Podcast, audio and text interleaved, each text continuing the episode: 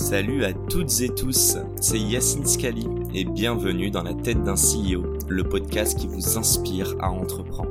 Je vous propose tous les lundis une conversation authentique avec des entrepreneurs et des figures hyper inspirantes pour, je l'espère, vous permettre à votre tour de réaliser tous vos projets et impacter notre société positivement. N'hésitez pas à vous abonner au podcast et nous dire ce que vous en pensez en commentaire. Sans plus attendre, je vous souhaite un excellent épisode. Bienvenue dans ce nouvel épisode de Dans la tête d'un CEO. Euh, cette semaine, on reçoit Tristan de Miami. Ça va Salut Tristan. Ça va et toi? Yes. Un grand merci déjà de m'accueillir à la Pépinière 27, une première pour moi. Euh, incubateur bien connu et très content de, de visiter les locaux. Mais euh, du coup, est-ce que tu peux te présenter euh, et puis nous présenter un petit peu au Miami Euh, Oui, je m'appelle Tristan, je suis le cofondateur et CEO du Miami. Euh, je suis vegan depuis trois ans et c'est pour des raisons surtout éthiques. Et c'est vraiment ce qui m'a poussé à, à créer Miami. Euh, J'ai un background en biotechnologie et en banque d'investissement aussi. Euh, je passais un petit peu, euh, un petit peu de temps euh, en M&A. Euh, et puis, euh, donc, euh, Umiami part du constat en fait que très rapidement, l'industrie des alternatives végétales à la viande a dépassé l'industrie du tofu et du tempeh. Et, et donc du coup, en, en, en réalisant ça, euh, ce qu'on s'était dit avec mon associé Martin au début, c'est finalement en, aidant cette industrie à grandir, euh, on a énormément de potentiel en termes de réduction de la consommation de viande dans le monde. Donc on voulait vraiment rentrer euh, sur, sur ce segment, les alternatives végétales à la viande, qui du coup imitent le goût et la texture de la viande, sans imiter les aspects indésirables de la viande, comme le réchauffement climatique, l'impact sur la santé et l'impact sur les animaux. Ok. Et donc, on, en, en observant le marché, on s'est rendu compte qu'il existait seulement deux types de produits. Euh, D'une part, euh, des produits euh, euh, déstructurés, comme des viandes hachées, euh, des saucisses euh, ou des nuggets, ou alors des tout petits morceaux de viande. Et quand on compare en fait à l'industrie de la viande, on se rend compte que c'est une aberration parce que plus de la moitié des viandes et des poissons qu'on consomme, euh, c'est des viandes et des poissons qui mesurent plus de 1,5 cm d'épaisseur, globalement des filets. Ok. Et ce qu'on s'est dit, c'est si on arrive à trouver une solution qui nous permet d'imiter en utilisant seulement des plantes ces filets de viande et de poisson, euh, on avait le potentiel de faire doubler euh, la taille de ce marché.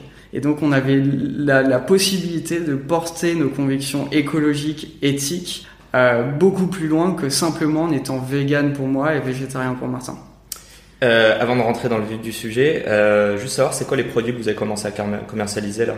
Donc on a eu, donc on a commencé en fait euh, au tout début en créant une marque. Ouais. Euh, Bah, attends, attends, on va, on va vraiment revenir sur euh, le- la création, mais juste qu'on comprenne aujourd'hui au Miami, euh, déjà on vous retrouve, euh, donc c'est pas votre marque, ce sera sous euh, sous, sous d'autres marques.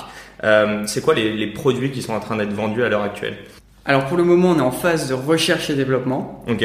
Euh, et du coup, on a travaillé euh, dès le début du développement de la technologie sur euh, plusieurs produits différents, dont un nugget, un blanc de poulet et un cabillaud. Et en fait, on a décidé il y a quelque temps d'arrêter le développement du nugget qui était notre produit le plus abouti parce que c'est un produit sur lequel se sont déjà positionnés plusieurs concurrents. On a décidé de d'arrêter temporairement le développement du cabillaud euh, parce que c'est un marché plus petit que le, le- le blanc de poulet.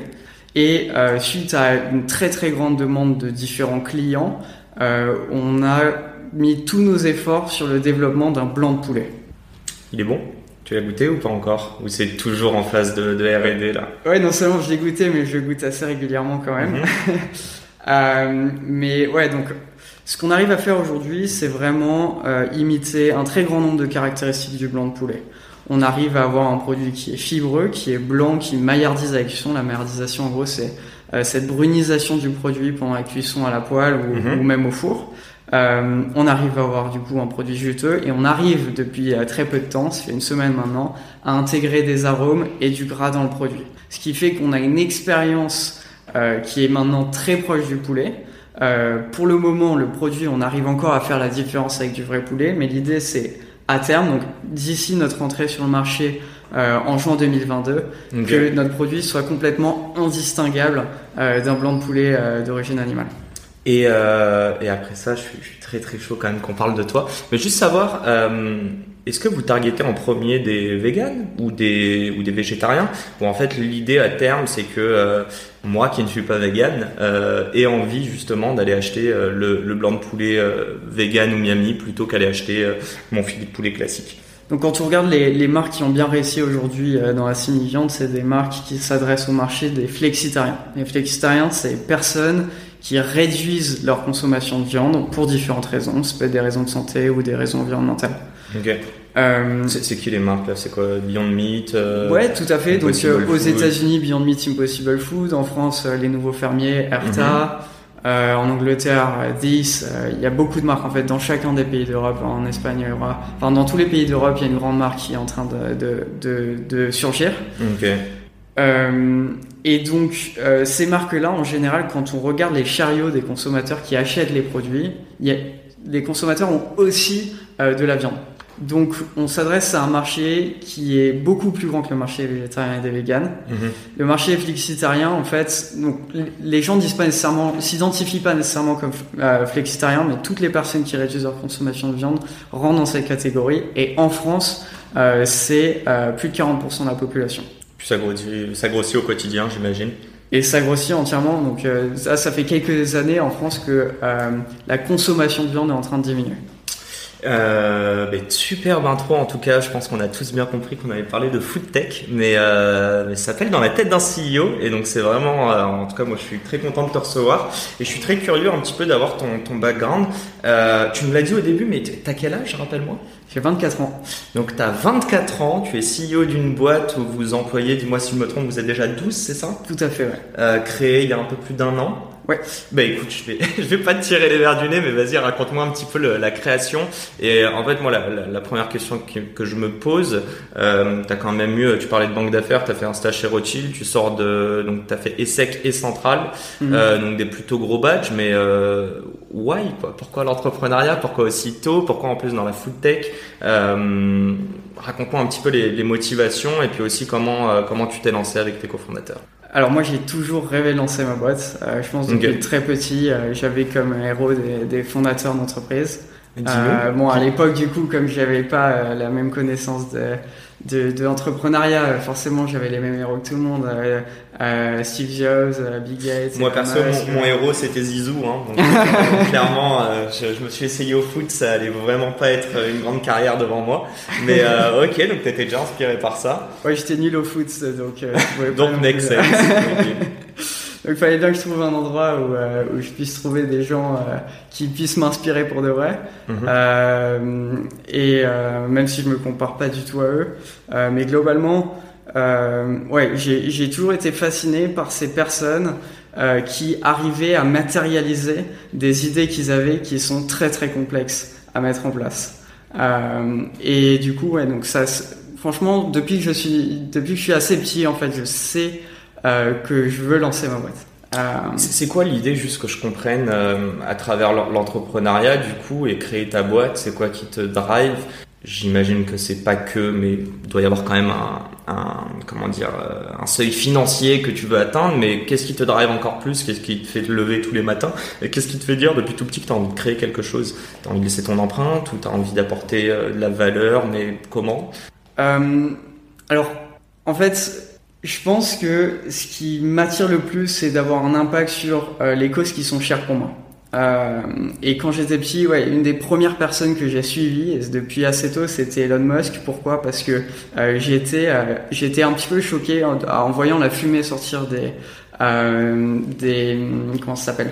Enfin, de sortir des, des, des, voitures globalement. Et, et du coup et j'avais euh, petit, une petite voiture électrique exactement. Okay. j'avais une voiture électrique je voyais pas de fumée sortir et je me disais c'est quand même beaucoup mieux euh, pour l'air qu'on respire etc et donc euh, je trouvais que l'approche d'Elon Musk me semblait beaucoup plus écologique. Donc bon ça on peut le remettre en question aujourd'hui.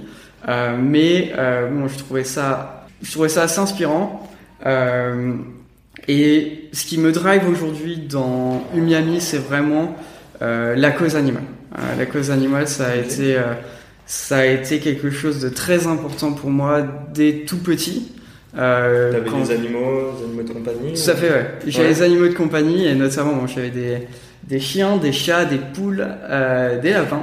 Tu vivais pas à Paris, rassure-moi. Euh, Je vivais à Marseille, en banlieue marseillaise. Ok, d'accord. Ah, j'aurais vraiment pas deviné l'accent. Euh, euh, c'est vite estompé, quoi. Ouais, tout à fait. j'ai jamais vraiment eu l'accent, mais j'ai des j'ai une famille qui vient plutôt euh, du nord de la France, de Paris. Euh. Ok. Et du coup, full animaux, ouais, tu le disais quand t'étais petit Ouais, entièrement. Et euh, du coup, bon, clairement, un jour, enfin, un jour, on nous sert du lapin. Moi, j'ai des lapins. À que, tout à fait, j'ai des lapins. Et du coup, là, grande, je fais pour la première fois la connexion entre les animaux, vraiment, pour qui j'ai énormément d'affection, que je vois, enfin, que je vois avoir du plaisir, ressentir de la douleur, avoir de l'affection, etc. Et ensuite, je vois dans un animal comme ça dans mon assiette, je fais la connexion et je me dis quand même, euh, est-ce que c'est pas possible de faire autrement? Euh, Je pense que je savais pas exactement ce que c'était qu'un végétarien, mais j'ai dit à mes parents ce jour-là, euh, c'est fini, je mange plus d'animaux. T'avais quel âge? J'avais 6 ans. Ouais, mais t'es végétarien depuis 3 ans. Ah non, vegan. Vegan depuis 3, ans. Ouais, et en fait, ce qui s'est passé, c'est que moi, je suis issu d'une famille de chasseurs, d'éleveurs, de directeurs d'abattoirs. Donc, autant te dire que euh, c'est pas passé inaperçu. euh, et euh, mes parents m'ont bon, globalement forcé à manger de la viande. Ils, ils, pensaient vraiment faire euh, quelque chose de bien pour moi. Euh, J'ai pas du tout de, euh, de, rancœur, de rancœur ni rien. mais ils me forçaient physiquement à manger de la viande jusqu'au jour où j'ai capitulé et j'ai repris ma consommation de viande. Okay. Et ensuite, donc, je suis parti faire mes études à Paris. et puis, euh, arrivé du coup à l'ESSEC, euh, j'ai lu un bouquin euh, qui a été très très dur à lire, euh, qui, est, qui s'appelle Plaidoyer pour les animaux de Mathieu Ricard, et qui m'a reconnecté à cette réalité que j'avais touché du doigt plus petit, qui est que en fait l'enfer de l'élevage et l'enfer des abattoirs. Pourquoi il est dur à lire? Parce que ça décrit en fait ce qui se passe. Et ça décrit une vérité qui est extrêmement dérangeante et surtout à l'époque je mangeais de la viande.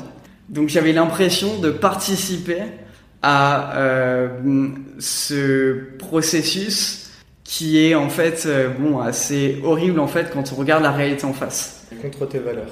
Exactement. Donc euh, du coup euh, ça a été radical chez moi. je suis passé de omnivore à quelqu'un qui mange de la viande deux fois par jour parce que c'était comme ça qu'on faisait chez moi à vegan d'un coup sans passer par la case végétarien, flexitarien, quoi que ce soit. Euh, et du coup, euh, mais par contre, j'étais très frustré euh, que le seul impact que j'ai, c'est de ne pas contribuer à la souffrance et à la mort de ces animaux. Je voulais aller beaucoup plus loin que ça, parce que en plus, j'avais donc j'ai des proches qui sont très viandards, euh, ma famille, mes amis, etc. Je voulais aller beaucoup plus loin que ça. Pour moi, c'est pas suffisant. Et euh, l'entrepreneuriat, pour moi, c'était la meilleure manière d'atteindre cet objectif. C'est euh, du coup par par euh, Umiami aujourd'hui. Euh, je fais plusieurs choses. Donc déjà, à chaque fois quelqu'un va manger un blanc de poulet Umiami plutôt euh, qu'un blanc de poulet issu d'une poule, bon, ben, on sauve un animal. Euh, concrètement, et puis aussi, Umiami, pour moi, c'est euh, une manière de véhiculer les valeurs du véganisme, qui, je pense, en fait, sont des valeurs que tout le monde peut partager. Euh, c'est de la compassion, de l'empathie, c'est écouter son cœur, euh, c'est aussi écouter son cerveau parce que il n'y a pas seulement la, la, la, cause animale derrière, mhm. derrière le véganisme, même si c'est une question très très importante, mais aussi une question de protection de l'environnement. Aujourd'hui, 80% de l'agriculture euh, sert à nourrir les animaux d'élevage plutôt que les êtres humains. Euh, donc c'est une aberration écologique, c'est une aberration en termes d'utilisation de nos ressources agricoles. Euh, et puis c'est c'est aussi 15% de nos émissions de gaz à effet de serre. Et en termes de santé publique, c'est une catastrophe. Euh, on parle de 10% des morts prématurées en Occident. C'est une étude de Harvard. Pourquoi? Parce que les ingrédients d'origine animale, euh, c'est les seuls ingrédients du monde où vous allez trouver du cholestérol. Le cholestérol, c'est un AVC sur deux. Euh, c'est un facteur aggravant du diabète. Euh, et puis aussi, donc autre question qui est de plus en plus d'actualité, c'est la résistance aux antibiotiques. En fait, les animaux d'élevage consomment 50% des antibiotiques dans le monde. Donc, euh, euh, dans les élevages, il y a des. Là, tu nous as mis un mood. Non, je suis ah. désolé. Non, non, je le, le, le, but, et ça, ça c'est quelque chose qui est pas très, très bien compris souvent quand on. Je pense qu'aujourd'hui, euh, euh, à tort, euh, les vegans sont pas forcément euh, vraiment appréciés. Pourquoi? Parce que justement, ils mettent face à une réalité qui est compliquée. Et le but, c'est pas du tout de mettre un mauvais mood. Justement, le but, c'est de faire progresser mhm. les choses, de faire progresser l'industrie agroalimentaire. Et, et pour ça, il faut avoir des alternatives, quoi. L'idée, c'est quoi? C'est de, de, de, de, moins chambouler les habitudes de l'être humain, vu qu'on n'aime pas le changement, visiblement. Ouais, alors, euh, en fait, ce que j'ai réalisé en travaillant chez, chez Miami, euh, que j'avais pas euh, vraiment en tête euh, au tout début de la création de la société, c'est que le, notre alimentation, c'est quelque chose de très chargé émotionnellement. quand on remet en question euh, des habitudes alimentaires, on, on peut avoir l'impression en fait de remettre en question l'identité d'une personne. Et c'est souvent ce qui crée euh, parfois euh, des, euh, des scènes où on, on, retrouve des personnes en colère très fortement, alors que la seule chose qui a été dite, c'est par exemple, par exemple, dire je suis vegan, c'est déjà parfois agresser quelqu'un, parce que les gens se sentent remis en question. Ah, t'es vegan pour pour pour une raison, je suis pas vegan moi, donc du coup tu remets en question au travers de ton propre régime alimentaire le mien. Et en fait voilà, donc c'est vraiment chargé émotionnellement. Et euh, du coup effectivement l'alimentation c'est dans les années qui ont précédé aujourd'hui, parce qu'aujourd'hui c'est en train de changer, mais dans les années c'est une des industries qui a le moins évolué. Les gens sont très attachés à ce qu'ils mangeaient quand, quand ils étaient petits. Donc c'est vraiment très dur de faire changer les choses. Et maintenant, ce qui accélère la transition, ce qui fait que aujourd'hui la food tech est en train d'exploser actuellement, c'est euh, l'urgence climatique. C'est que tout le monde essaie de trouver des solutions euh, pour diminuer ses émissions de gaz à effet de serre. La diminution de la consommation de viande, c'est vraiment un des meilleurs leviers euh, pour l'environnement. Alors juste un truc, j'ai, enfin, je pense qu'on a très très bien compris que c'est une cause qui te tenait à cœur et que, euh, comme beaucoup d'entrepreneurs, il y a un peu la passion qui rentre dedans. Mais euh, encore une fois, tu sors d'école, pourquoi t'as pas souhaité rejoindre euh, Alors même si c'est pas des grosses boîtes de l'industrie alimentaire, tu nous parlais de Herta qui commence à lancer des, euh, des comment dire, une, ligne un peu plus végane ou plant-based. Pourquoi t'es pas allé rejoindre un Impossible Food, un Beyond Meat En fait, pourquoi créer ton propre truc, quoi? Et sachant que tu n'as pas commencé avec le filet de poulet et que donc du coup j'imagine que tu as itéré plusieurs fois. On va parler du petit pivot euh, juste après. Mais, mais ouais, déjà pourquoi en fait créer quelque chose de nouveau plutôt que te joindre à une cause qui est plutôt noble et qui rejoint déjà toutes tes valeurs? Je pense qu'il y, a, deux choses différentes. Euh, déjà, euh, il y a d'une part en fait le besoin du marché. Je pense que le besoin c'est de le marché a besoin d'innovation radicale pour faire des produits qui sont radicalement différents parce que tout le monde vend la même chose. Euh, et ça, euh, ça passe, les, les, innovations radicales souvent viennent euh, de startups. Euh, et je pense que créer ma propre startup, c'était un moyen d'aller dans cette direction-là. Euh, et puis ensuite, il y a quelque chose d'un peu plus, euh, d'un peu plus égoïste, j'ai envie de dire. -hmm. mais ça me démangeait de l'intérieur de créer ma boîte depuis tout petit, comme je te disais tout à l'heure. Et du coup, bah, j'ai suivi un petit peu cette impulsion. Tu parles d'égoïsme, mais euh... c'est pas égoïste, mais c'est moins altruiste. Il que faut, la... il faut. Enfin, je pense que c'est faux de dire que tous les entrepreneurs font ça pour euh, pour le social, pour le peuple, pour leurs clients. Il y a bien un moment où il y a un côté, je sais pas s'il est vaniteux, égoïste ou quoi. Mais euh, toi, tu cherchais quoi dedans? Est-ce que tu cherches, par exemple, ta plus grande fierté serait de faire bouffer à tes parents euh, full euh, carnivore, de leur faire bouffer de la bah, de ton produit? Ou c'est quoi en fait quand tu parles d'égoïsme un petit peu? Euh, Ma plus grande vanité, en fait, euh, ce serait en fait que l'impact que j'ai soit pas seulement bon, mais qui se fasse à vraiment très très grande échelle. Euh, J'aimerais vraiment pouvoir dans 20 ans me dire on a sauvé tant de milliards d'animaux. Ça, ce serait vraiment une, euh, une fierté euh, gigantesque. Tu vas changer sur les modes de pensée, les habitudes de, bah, de consommation, mais euh, enfin même les habitudes en général, quoi, au bout d'un moment. Ouais, entièrement. Que... Et ce qui est magique, ce qui est magique en fait dans la création d'une société, en comparaison à par exemple si j'étais devenu euh, un homme politique ou un journaliste ou si j'avais fait une profession différente, c'est que mm -hmm. L'impact qu'on a sur les sur les animaux, il est mesurable. Parce okay. qu'on peut considérer typiquement que 80% des, des, des, blancs de poulet qu'on va commercialiser remplaceront des blancs de poulet traditionnels. Et du coup, par conséquent, on peut calculer assez facilement le nombre d'animaux euh, qui auront été sauvés par la société. Donc déjà, il y a ça. Et puis ensuite, en, ensuite il y a toutes les externalités euh, qui sont pas du tout mesurables, mais qui sont que, euh, bah, au travers de ce podcast, au travers de des moments où je parle en public, etc., il y a la possibilité de toucher un beaucoup plus grand nombre de personnes que simplement au travers de discussions. Et là, effectivement, donc cette contribution au changement des mentalités, c'est quelque chose qui est, vraiment important, important pour moi. Et t'en parlais un petit peu, enfin je sais, on peut pas encore parler de la métrique que tu regarderas quand vous vous lancerez en, 2022, mais hormis en fait ton, chiffre d'affaires, tes ventes, euh, ouais, d'un point de vue euh, protection de l'environnement, est-ce qu'il y a des, des, une sorte de métrique que tu essaieras en fait de matérialiser pour essayer de comprendre, je sais pas c'est combien de tu vois de gaz à effet de serre vous avez évité, combien d'animaux mm. sont restés en vie grâce à ça. Euh, c'est quoi un peu l'idée Puis est-ce que vous allez communiquer dessus Ça va être quoi la strat? Tout à fait. Euh, donc on a prévu de faire ce qu'on appelle une analyse de cycle de vie. En gros, ça consiste à euh, mesurer l'impact euh, de tout le procès de fabrication sur l'environnement, euh, sur les émissions de gaz à effet de serre, la consommation d'eau, la consommation de terres arables, etc. Mais effectivement, sur tous ces points-là, on a envie d'être plus performant que l'industrie de la viande. Maintenant, ça c'est très très simple à atteindre comme objectif parce que l'industrie de la viande, c'est une industrie qui est pas du tout performante. Tout ce qui passe par l'animal, c'est il y a énormément de pertes autour, les os, les excréments. Euh, ben, et toutes les pièces, toutes les parties de l'animal qui sont pas consommées, etc., font qu'il y a énormément de déperdition. Donc, euh, donc c'est pas compliqué d'être meilleur que la viande, mais aussi donc l'analyse de cycle de vie d'une part, elle va nous permettre de mesurer l'impact sur l'environnement, mhm. euh, mais elle va nous, mais ça va aussi nous permettre de nous améliorer constamment.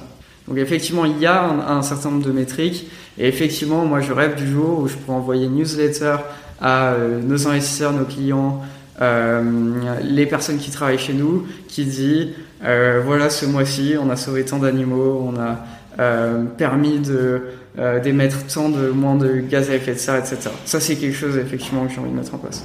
Euh, bon, ça fait déjà plus de 20 minutes euh, et on n'a pas encore parlé vraiment de la création des fidèles à moi-même. J'ai envie de te dire un podcast très déstructuré, euh, comme n'importe quelle conversation que j'ai. Euh, non, il y y, a, une chose qui m'intéresse beaucoup, c'est le pivot. Euh, bon, pour que les gens se rendent compte un petit peu, nous on s'est rencontrés il y a un an mhm. dans le cadre d'un investissement potentiel qui au final vous avez le réussi à lever. D'ailleurs, si tu veux nous en parler un petit peu, mais mhm. je me souviens qu'à l'époque vous créez une marque Aujourd'hui, c'est pas le cas.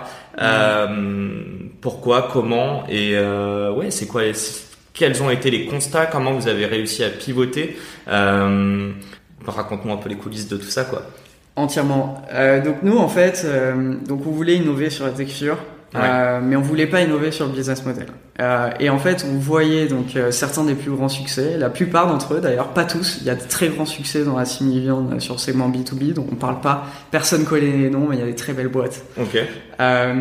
mais en fait, mais qui du coup se vendent pas via leur marque en fait. Ils se vendent pas via leur marque, ils, ils, font de la production, ils, commercialisent auprès d'autres marques.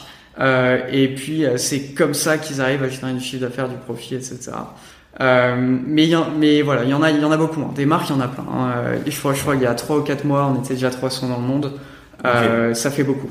Euh, on va en parler juste après.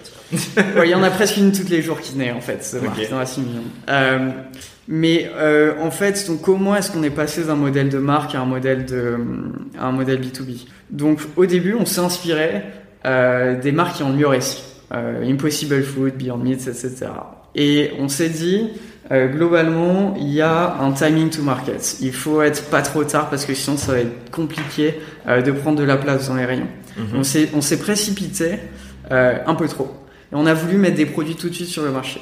Donc comment est-ce qu'on met des produits rapidement dans l'industrie agroalimentaire? C'est quand, même compliqué, quand même la production. En fait, la, la façon la plus simple, c'est d'utiliser des technologies qui sont déjà industrialisées. Donc nous, c'est ce qu'on a fait. On allait voir des sous-traitants qui savaient utiliser la technologie utilisée par quasiment tout le monde, qui s'appelle l'extrusion, qui permet d'imiter la texture fibreuse de petits morceaux de viande ou de viande hachée.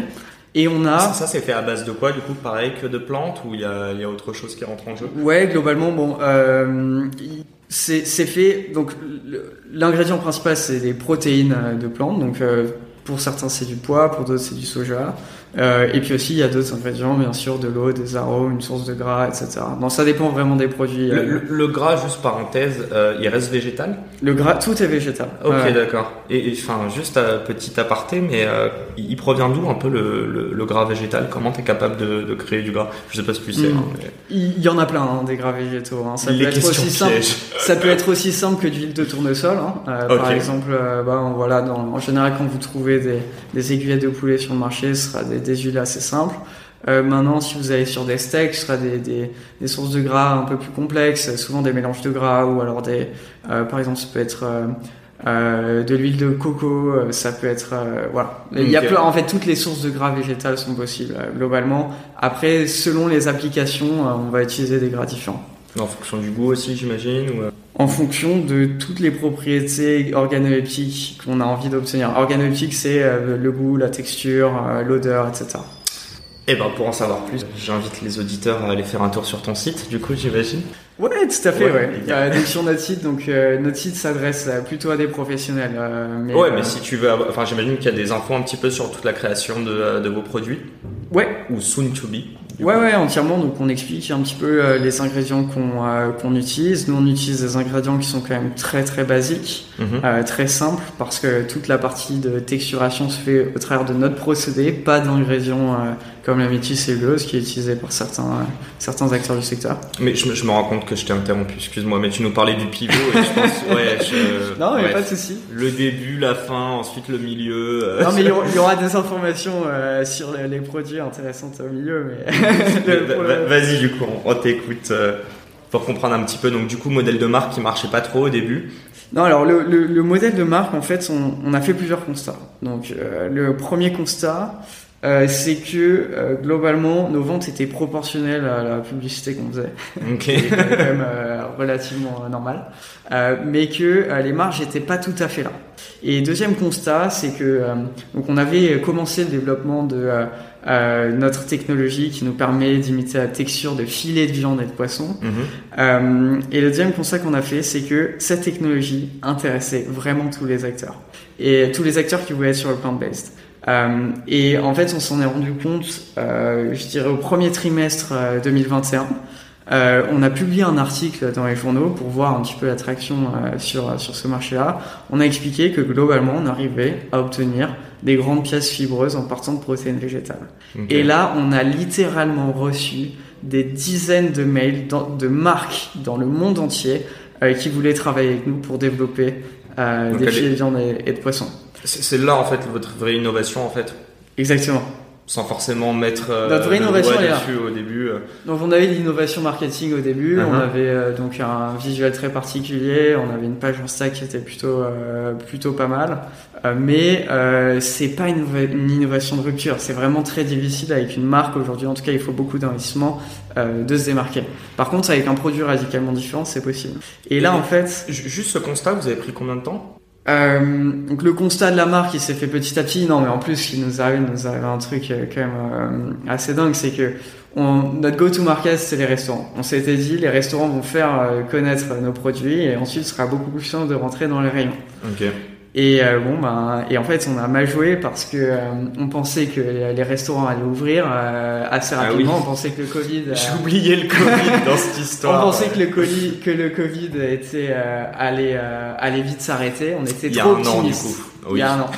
on était trop optimistes euh, et en fait, euh, on s'est retrouvé avec, euh, je crois à peu près 10 tonnes de marchandises euh, faites que pour des restaurants. Donc dans les packaging de 3 kg et demi Ah qu'on pouvait pas vendre parce que les restaurants étaient euh, clairement fermés donc euh, impossible à vendre. Et donc du coup on s'est retourné à un moment vers internet euh, euh, et on vendait sur internet des packs de 2 kg et demi de, de marchandises. Donc pas vraiment super adapté à, à du B2C quoi. Vous avez tout écoulé? Et non, on n'a pas tout écoulé. Je pense qu'on va. euh, bah, D'ailleurs, en fait, en fait, ce qui s'est passé, c'est qu'à la rouverture des, des restaurants, euh, c'était déjà décidé qu'on a arrêté le B2C, mais surtout, en fait, donc la, la deuxième côté, donc il y avait ce côté, on commençait à réaliser qu'avoir une marque, euh, ça allait coûter cher, Mhm. euh, et que le potentiel était euh, pas si important que ça parce que les marques déjà présentes, elles commencent à prendre de la place dans les rayons, dans les esprits des consommateurs, etc. mais par contre aussi, ce dont on s'est rendu compte, c'est que bah, après cet article dans, dans la presse qu'on a fait, euh, on demandait un petit peu à nos clients quel volume de produits ils commanderaient si on travaille avec eux. Et on se rendait compte que euh, les volumes qu'ils étaient prêts à commander pour les plus grandes marques, euh, ça, ça, ça, nous permettrait de faire à peu près 1000 fois le chiffre d'affaires qu'on faisait à ce moment-là.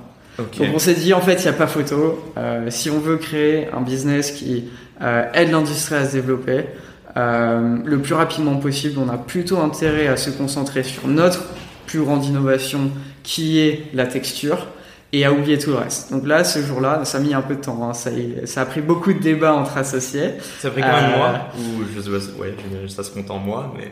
Euh, entre le moment où tu as reçu tes, tes, tes, euh, bah, ton premier produit que tu n'as pas pu vendre au resto et le moment où tu t'es dit, euh, enfin, où vous vous êtes dit d'un commun accord, mm. ok, euh, let's go, cette fois-ci, on va juste être producteur en fait et, et fournisseur auprès de, de l'industrie. Je dirais, on est arrivé sur le marché en novembre. Euh, en janvier, on commençait à perdre notre optimisme. En février, on commençait vraiment à débattre en interne. Et puis en mars, il y a eu cet article qui a, qui a fait pas mal de buzz. Euh, on, a eu nos, on a eu des premières lettres d'intention d'achat sur des volumes qui sont gigantesques. Euh, et là, euh, à ce moment-là, c'est à ce moment-là qu'on a, euh, qu'on a décidé d'arrêter le B2C. Donc ça a mis ça a mis 5 mois. 5 mois entre le moment où on a commencé la commercialisation et le moment où on a pris la décision d'arrêter notre marque. Juste là, on va parler vraiment euh, émotionnellement, parce que je pense qu'il y a beaucoup d'entrepreneurs, euh, enfin, c'est hyper commun le pivot. Euh, et puis c'est peut-être là aussi l'enjeu de tes cofondateurs, mais c'est dur à gérer, comment tu le gères? Est-ce qu'il y a des choses que tu aurais faites différemment? Est-ce qu'en novembre, tu aurais déjà fait direct un customer survey entre guillemets auprès de aujourd'hui tes, tes, tes prochains clients comment ça se passe et, euh, et ouais tu me dis qu'en janvier février vous étiez assez down enfin assez hmm. pessimiste euh, vous avez eu la chance grâce à cet article mais qu'est-ce qui serait passé s'il n'y avait pas eu cet article justement? Euh, alors je pense que si je recréais une entreprise demain mhm. ce serait sur de la tech parce que ça ça me correspond plus en termes de personnalité le marketing m'intéresse pas plus que ça okay. par contre la tech ça m'intéresse vraiment et puis je pense qu'il y a beaucoup beaucoup de progrès à faire sur ce plan là au moins autant que sur le marketing. Euh, donc on n'aurait pas fait cette erreur, euh, je pense, si, si tout était à refaire. De, donc de carrément ne pas créer de marque en fait, tu veux dire, on serait vraiment hmm. concentré sur l'innovation et ensuite voir comment la commercialiser du coup ou... Ouais, tout à fait. Ouais, on aurait, ouais, en fait, on aurait, on se serait concentré seulement sur la tech au début, avec en essayant d'avoir quand même des feedbacks du marché, en, en, en essayant de le tester, notamment au travers d'articles de presse pour voir ce qui marche, ce qui marche pas, etc ou euh, en appelant des, en appelant un maximum d'acteurs du secteur. Euh, ça, on, je pense qu'on aurait fait ça comme ça. Euh, maintenant, si euh, si je me mets dans l'hypothèse où j'avais pas cette conviction euh, que je suis plus fait pour la tech que du marketing, euh, on, ce qu'on aurait pu faire, et puis pareil hein, pour le reste de mon équipe, je jeu, mais c'est toute l'équipe, je pense qu'on est beaucoup plus orienté tech. Okay. On a 8 membres sur 12 qui sont des ingénieurs agronomes. Euh, mais euh, en fait, je pense qu'on aurait pris une décision super rapidement. En fait, je pense qu'au début, euh, il faut pas avoir peur de repartir de zéro. Enfin, faut, vraiment chercher le plus rapidement possible le, product market fit. Euh, et faut pas euh, s'attacher à ses idées initiales. Et je pense qu'on aurait pris effectivement, on aurait, on, aurait mis moins de temps et mhm. euh, pour prendre une décision et je pense qu'on l'aurait fait sans aucun état d'âme. Alors que là, pendant un certain temps, on a une période de flottement où mhm. je pense que la décision était prise, personne n'osait euh, la remettre en question, même si tout le monde se posait la question régulièrement quand même. Ça aurait été bien d'avoir de, de, de, capitaliser sur ces revenus stables qu'on avait, etc. Euh, mais euh, mais tout le monde a tenu bon. Euh, et mais, mais c'était dur émotionnellement. Il y a eu des doutes, il y a eu des débats. Ouais. Euh... Il y a eu des engueulades, ouais. Mais tout le monde est toujours dans le navire, en tout cas, aujourd'hui. Il y en a pas eu trop, euh, sincèrement, avec du recul. Je trouve que ça s'est fait de manière euh, plutôt soft entre nous, une fois que la décision a été prise. Je pense que certains étaient plus attachés que d'autres à la marque. Mm euh, mais, mais ouais, non, ça a été psychologiquement assez dur. Et puis aussi, ça, ça a pu, je pense, pendant un certain temps, faire porter une responsabilité plus lourde à l'équipe de recherche et développement, sachant qu'il restait pas mal de barrières à l'entrée à, à, abattre, enfin pas mal de, de, de challenges à abattre avant de réussir à avant de réussir à obtenir un produit. Donc là, d'un coup, toute la responsabilité était mise sur le développement de cette technologie qui n'a rien à voir avec les technologies euh, qui ont été faites, euh, qui ont été développées précédemment. Donc ça voulait vraiment dire sortir, sortir des sentiers battus. Donc ça a pu être euh, source un petit peu de crainte, mais je pense que toute l'équipe a pris le challenge avec beaucoup de courage. et maintenant, enfin, on est trop content d'avoir pris cette décision. Enfin, no regrets. No regrets. et tu nous parles de la techno. Bon, enfin, je n'ai clairement pas tes diplômes, mais est-ce que tu peux un peu nous vulgariser, essayer de nous, nous expliquer euh, déjà où est-ce qu'elle a été développée? Ouais. Tu peux me parler un petit peu, c'est un projet euh, scolaire à la base, euh, et puis aussi, ouais, quelle est cette techno Si tu peux nous vulgariser ça? ok, ça marche. Moi, je vais essayer de Le grand challenge.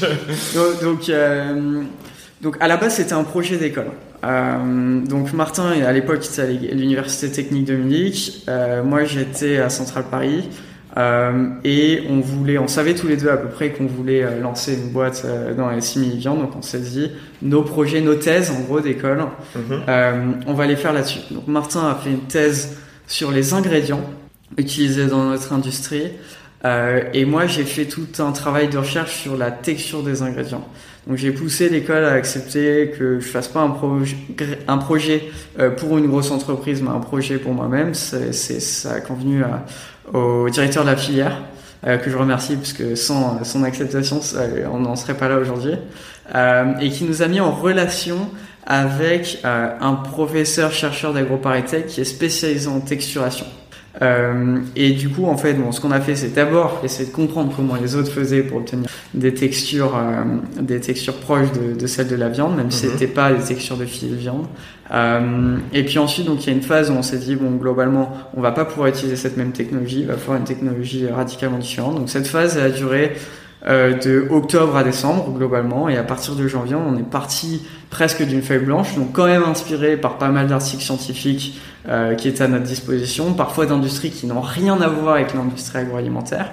Euh, et en gros de fil en aiguille on a trouvé un moyen de par différentes étapes d'un procédé euh, de faire en sorte de transformer des gels qui contiennent des protéines végétales en des textures fibreuses qui se rapprochent de, celles de la viande. Juste là, euh, donc en gros, la, cette innovation, vous l'aviez vue peut-être dans d'autres industries, c'est ça? Et vous avez essayé de la, de la réitérer, enfin de l'appliquer à, à, la food?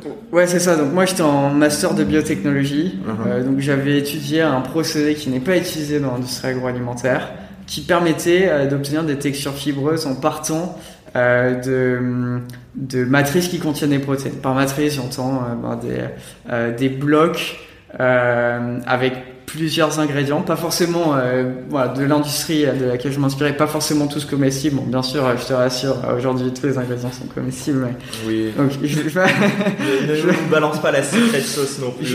donc je me suis inspiré de ça. Et je me suis dit bon, ils arrivent à créer des fibres. Si nous on arrive à le recréer dans des conditions euh, qui sont bonnes pour la santé des consommateurs, on mhm. tient peut-être quelque chose qui va nous permettre euh, de, de, d'apporter quelque chose de nouveau à cette industrie. Euh, et en fait, du coup, donc on s'est inspiré de ça, on a un petit peu transformé ce procédé, et euh, assez rapidement, on obtenait nos premières fibres. Au début, euh, juste en voyant des fibres dans nos petits blocs, on était fou de joie, quoi, alors qu'elles ressemblaient à rien. et puis ensuite, on a euh, de fil en aiguille, fait progresser le truc. Euh, on avait fait notre premier nugget. Euh, et en partant, une, fois qu'on avait euh, notre premier nugget, donc à l'époque il y avait euh, juste Martin et moi dans l'équipe. donc Martin m'aidait surtout sur la partie ingrédients et moi j'étais surtout sur la partie texture. une fois notre premier nugget obtenu, on s'est dit bon là on tient un truc, il faut qu'on lance, faut qu'on lance une boîte et on a recruté tout de suite après Hugo euh, qui avait un background euh, d'ingénieur agronome. Euh, moi, j'avais très peu de connaissances d'industrie agro, ce qui m'a d'ailleurs beaucoup aidé à innover, parce que du coup, j'arrivais complètement naïvement avec des idées complètement différentes. Euh, et puis Hugo a rejoint l'équipe, et puis ensuite Clémence, qui est une late founder, euh, qui était la manageuse de Martin. Euh, ah ok, très drôle. Euh, ok, donc aujourd'hui, Miami, donc on disait vous êtes 12, vous avez levé, euh, vous avez levé combien? Enfin, si tu veux me parler un petit peu de ça et surtout comment vous avez réussi à lever alors que vous êtes encore en phase de R&D. Comment ça s'est passé?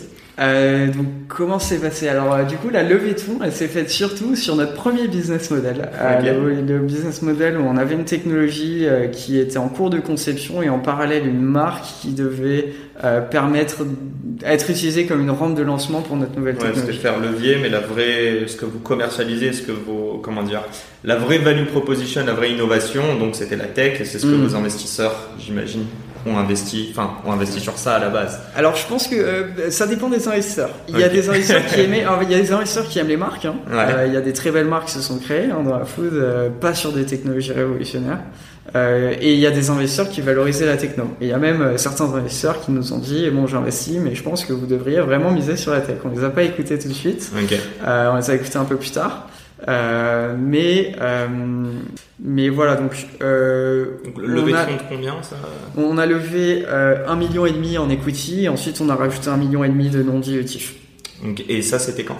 C'était donc on a commencé en septembre 2020, on a terminé en février 2021. En plein pivot. oui, Magnifique. exactement, en plein pivot. Et ça a été donc le premier board avec tous nos investisseurs. On leur annonçait euh, que euh, la stratégie allait pas du tout être celle qui était annoncée pendant notre tour. Donc ça c'était un grand moment. Mais surtout qu'en plus, j'imagine, ils ont goûté le produit. euh, donc, on Ouais. est quoi, septembre-octobre, ils goûtent un produit, et en fait, t'es en train de leur dire qu'en février, ok, on close le deal. Mais en fait, c'est pas du tout ce produit-là qu'on va commercialiser. J'imagine que même encore aujourd'hui, ils se posent, enfin, ils ont l'impression que ils découvrent quoi. Ils découvrent un peu comme vous. euh, J'imagine qu'ils ont Mm. goûté les différents protos que vous avez fait. Ouais. Euh, ok.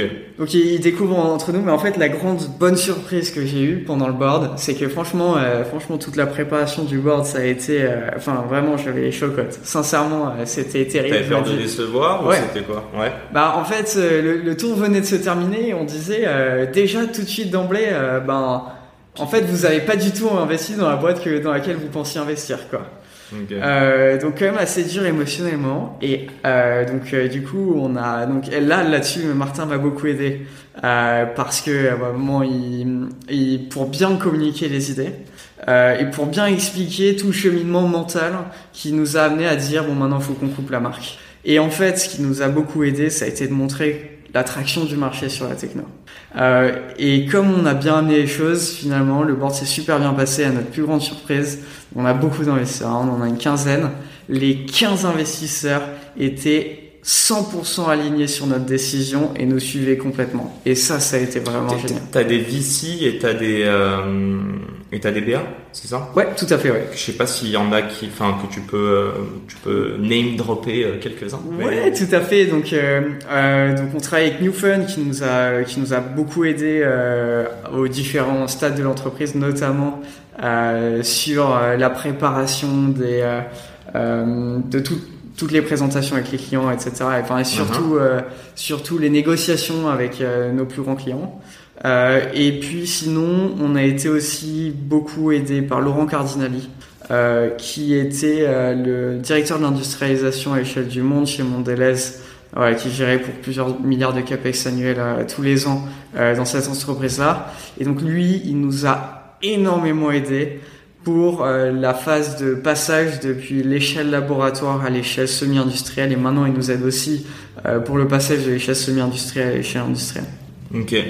Euh, J'ai une dernière question que je voulais te poser un petit peu sur l'industrie. Tu nous as dit tout à l'heure qu'il y avait donc 300 marques, il y en avait une qui se créait tous les jours. Euh, tu parles d'une réelle innovation, mais euh, j'imagine que à ton niveau, il y a quelques années, Impossible Food, Beyond Meat et puis les autres marques que tu as citées ont eu, euh, ont, dû se dire la même chose. J'imagine que les boîtes qui se créent aujourd'hui ou demain se disent la même chose.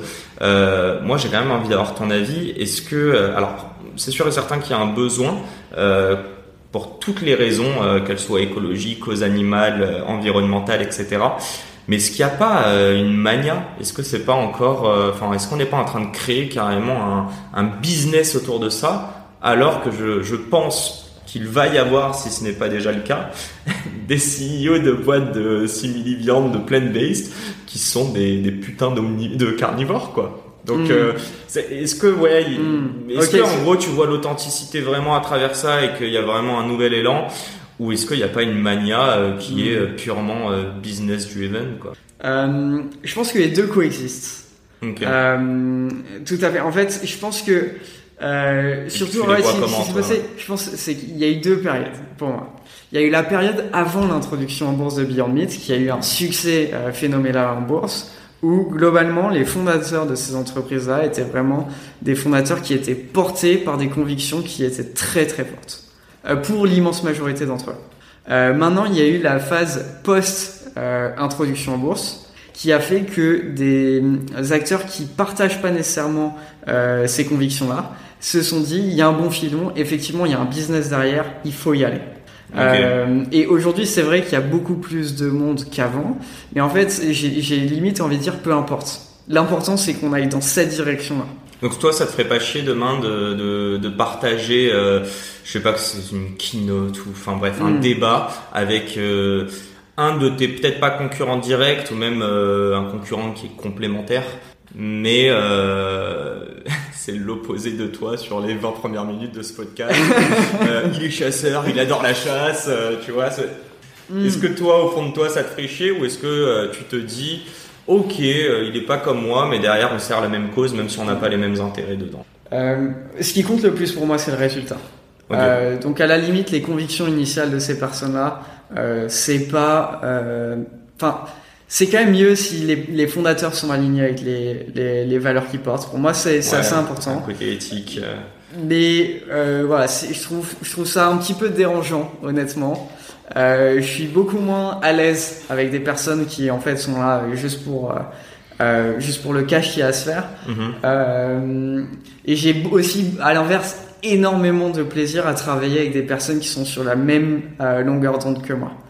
mais effectivement, oui. Donc il y a euh, tout le monde aujourd'hui qui, qui s'intéresse à cette industrie, dans l'industrie agroalimentaire, quasiment tout le monde, à part des gens qui sont vraiment, euh, qui ont loupé le coche totalement. Euh, mais Vive la viande. mais non, globalement tout le monde, tout le monde aujourd'hui s'y intéresse. Mais j'ai envie de dire tant mieux quoi. Tant mieux. Tu recrutes des non véganes ou pas? On peut rentrer chez, euh, chez Omiami si on, si on mange un peu de viande en cachette bah, Pour la petite anecdote, toute l'équipe de recherche et développement euh, mange de la viande. Euh, c'est toi l'intrus en euh, fait. non, non, alors il y a, il y a des végétariens aussi euh, dans le reste de l'équipe. D'ailleurs, je pense que globalement, en moyenne, les gens dans l'équipe de R&D font quand même attention à leur consommation de viande. Mhm. mais à la limite, il vaut mieux que, que ces personnes continuent à manger de la viande parce que du coup, elles se rappellent bien du goût, elles se rappellent bien de la texture et elles sont plus à même de juger les produits qu'elles créent. Donc moi, je suis le pire juge euh, ah de nos produits. Oui, bah t'es biaisé quoi. Euh, moi je me rappelle je Ah oui aussi, je me rappelle pas d'éléments de comparaison. ouais ouais, bien sûr. Ah oui, c'est vrai c'est vraiment euh, c'est pas facile. Donc moi moi je dis à l'équipe bah globalement sur la qualité du produit, j'ai pas d'autre choix que vous faire confiance pour faire les meilleurs choix. Appelle-moi hein, si tu veux que je goûte des trucs. Avec plaisir. Et bientôt on va lancer des tests avec. Mais je suis chaud. Je n'habite pas très loin. Et j'avais une dernière mini question. Ouais, d'un point de vue business, euh, donc maintenant tu m'as dit qu'il y a beaucoup de personnes qui tapent euh, à votre porte. Est-ce qu'il y a des exclus ou est-ce que vous avez choisi justement de, bah, de faire profiter un maximum de marques euh, de votre techno? C'est quoi un peu le positionnement? En fait, on n'est ni fermé à des exclusivités, ni fermé à travailler avec plusieurs entreprises sur un même marché. Maintenant, en fait, je pense qu'il y a de l'intérêt de nos clients de en tout cas sur des zones géographiques, euh, de pas avoir exactement les mêmes produits euh, que, que, leurs concurrents. Donc je comprends tout à fait voilà cette volonté d'avoir un produit différent. Euh, donc nous, pour, pour, pour, pour proposer à nos clients des bonnes solutions, on leur propose euh, des, des, des, produits qui sont différents. Euh, maintenant, l'exclusivité, c'est quelque chose à laquelle on est ouverte seulement si les contreparties en valent la peine. Ouais, bon, faut qu'il faut qu'il paye quoi. Exactement. Donc il y a une question, il y a une question effectivement de euh, de prix, il y a une question aussi de paiement d'avance. Enfin, il y a plein de il y a plein de leviers de négociation effectivement qu'on peut euh, qu'on peut mettre en place. Maintenant, effectivement, on préfère pour être sûr de pouvoir maximiser notre impact, euh, ne pas signer l'exclusivité. Donc pour le moment, okay. Et vous, pour le moment, il y en a pas. Si tu nous, je sais pas si tu peux nous dire un truc, mais là en juin 2022, euh, on s'attend à vous retrouver où? Genre euh, n'importe quel franc prix Monop ou autre ou euh, Alors on a euh, on a signé avec six marques dans le monde entier. Ok. mais pas en France. ok. Donc, Euh, non, non, vraiment pas non, comme mais- les autres, quoi. mais, mais par contre, en fait, euh, Donc donc, en il y a juin, beaucoup. on te retrouve pas en France, quoi. Si, si, je pense que si, on va, on va nous retrouver en France. Euh, Il y a quand même pas mal de Français euh, qui s'intéressent à ce qu'on fait. Euh, euh, juste pour le moment, c'est pas encore signé. Euh, les, les discussions sont en cours avec des, des, des grandes entreprises agroalimentaires françaises. On essaie de trouver euh, le plus grand alignement des intérêts possible. Mhm. Euh, dès qu'on aura ça, euh, et je pense que ce sera fait d'ici juin 2022, même bien avant, euh, effectivement, on pourra dire où est-ce qu'on pourra retrouver les produits. Mais pour le moment, c'est encore un petit peu trop tôt. Il y a, je veux pas parler d'une marque en spécifiquement déjà parce que je les connais pas, mais je suis sûr que toi tu as des marques en tête euh, qui ne prônent pas tes valeurs et qui sont donc euh, dans, dans l'industrie de la viande. Si demain ces marques-là souhaitent utiliser ta techno, parce que là c'est purement business, hein, ils Ouais. veulent juste se dire ok il y a un nouveau marché qui est euh, le plein bay simili-viande. Est-ce que tu, je sais que ça reste une opportunité business et ça rejoint ce qu'on a Mhm. dit avant, que ça permettra quand même aux, aux- peut-être même aux consommateurs qui le touchent habituellement de changer leur, euh, leur, euh, leurs habitudes. Euh, Qu'est-ce que tu ressentirais? Est-ce que tu te verrais leur dire non? Ou, euh, ou est-ce que ce serait une grosse victoire pour Mhm. toi? Donc nous, nous, en- en- chez Miami, on a une grande conviction qui est qu'on aura beaucoup plus d'impact si on arrive à, à aligner tous les acteurs de l'industrie plutôt que les confronter les uns avec les autres. Ouais. Donc en fait, notre volonté, c'est vraiment de faire en sorte que les gros industriels comprennent l'intérêt de la simili-viande. Euh, et si possible, euh, que euh, ils soient notre, notre, notre client. Mais ça, à la limite, c'est euh, Donc ça te fait sur, plaisir, sur le quoi. plan éthique. Donc euh, c'est vrai que euh, les, je pense que ça facilite les relations quand on travaille avec des personnes qui partagent complètement nos valeurs. Maintenant, je suis entièrement ouvert et toute l'équipe est entièrement ouverte à travailler avec des industriels de la viande qui n'ont pas du tout les mêmes sensibilités que nous, parce que à la fin, ce qu'on a envie, c'est d'aligner les intérêts de tout le monde vers une alimentation beaucoup plus végétale. Ok. Bon, je pourrais encore te faire chier longtemps sur ça, mais euh, je pense qu'on on a fait le tour. Écoute, j'ai mes trois petites dernières questions à te poser. Euh, J'aimerais juste savoir, bon, même si tu n'as pas beaucoup de comparatifs, étant donné que tu n'as pas beaucoup bossé avant, mais euh, on a beaucoup parlé de l'entrepreneuriat. Si tu veux le résumer en, en un mot ou un groupe de mots, ton expérience entrepreneuriale et ce qui t'attend par la suite. Pour moi, ça a été vraiment suivre mes tripes, mes convictions, Donc la passion, quoi. Ouais, et savoir m'adapter malgré tout. Savoir accepter que euh. Ça, tu l'as appris, j'ai l'impression. Ouais, ouais. Savoir accepter que les choses se passent pas comme prévu. Et, euh, et du coup, mon autre question qui est plus portée sur. euh, on parle de board member, euh, on en parlait avant, euh, je sais pas si c'est home member ou observer, mais Hmm. whatever. L'idée est juste de savoir euh, si tu avais la possibilité de choisir un, un nouveau mentor, quelqu'un qui soit vivant, mort, fictif ou réel, qui est-ce que ce serait et surtout pourquoi? Je pense que ce serait Peter Thiel. Euh, et la raison pour laquelle ce serait lui. Ah oui, bah attends. euh, Non, tu- non, tu- t'as tu- raison. Tu, tu me demandes de dire. Ouais, mais je sais pas s'il parle français, Peter. Je suis pas sûr qu'il nous écoute, mais bon. Je Ah vais, non, je vais le shout out sur, euh, sur LinkedIn, C'est- t'inquiète. C'est pas une invitation. bah, même si, euh, si tu m'écoutes un jour, Peter Ouais, je suis sûr que toque à la porte, euh, l'entreprends. Je suis pas sûr qu'elle se ferme, mais. Donc, du coup. Bah, déjà, parle-nous de qui est Peter Thiel à la base, du coup, quand même. Donc Peter Thiel, c'est un des cofondateurs de, de PayPal et c'est aussi le fondateur de Palantir, qui est une société qui fait des merveilles dans la dans la donnée. Euh, mais surtout en fait, là où j'ai le plus appris sur lui, ça a été dans, dans le cadre de son livre Zero to One, qui est bon une bible pour les entrepreneurs un petit peu partout dans le monde entier. Et ce livre m'a vraiment beaucoup aidé euh, dans le pivot euh, vers une entreprise B2B parce que il m'a permis de comprendre en quoi notre procédé propriétaire d'humisation euh, pouvait avoir un sens business vraiment intéressant. Voilà, comment réussir à construire une boîte vraiment solide au travers de cette technologie propriétaire. Bon, bah, ça, ça fait quoi 50 et quelques minutes, ça touche à sa fin. Euh, J'espère que tu as apprécié, en tout cas, moi j'ai Ouais. eu beaucoup de plaisir. J'espère que les quelques auditeurs qui restent jusqu'à la fin ont apprécié. Et euh, écoute, un, un grand merci Tristan. Euh, on a hâte de vous retrouver en, en 2022 euh, sur les, les étagères de nos supermarchés. Et d'ici là, appelle-moi si tu veux que je teste des trucs. Bon, merci à tous de nous avoir suivis. À dans deux semaines pour un nouvel épisode. Ciao Tristan. Salut Yacine. Et c'est la fin de cet épisode. Si cet épisode vous a plu, n'hésitez pas à nous soutenir en nous mettant 5 étoiles sur les plateformes, en vous abonnant évidemment et en nous laissant des commentaires. C'est très important et ça fait toujours plaisir. Hâte de vous retrouver la semaine prochaine.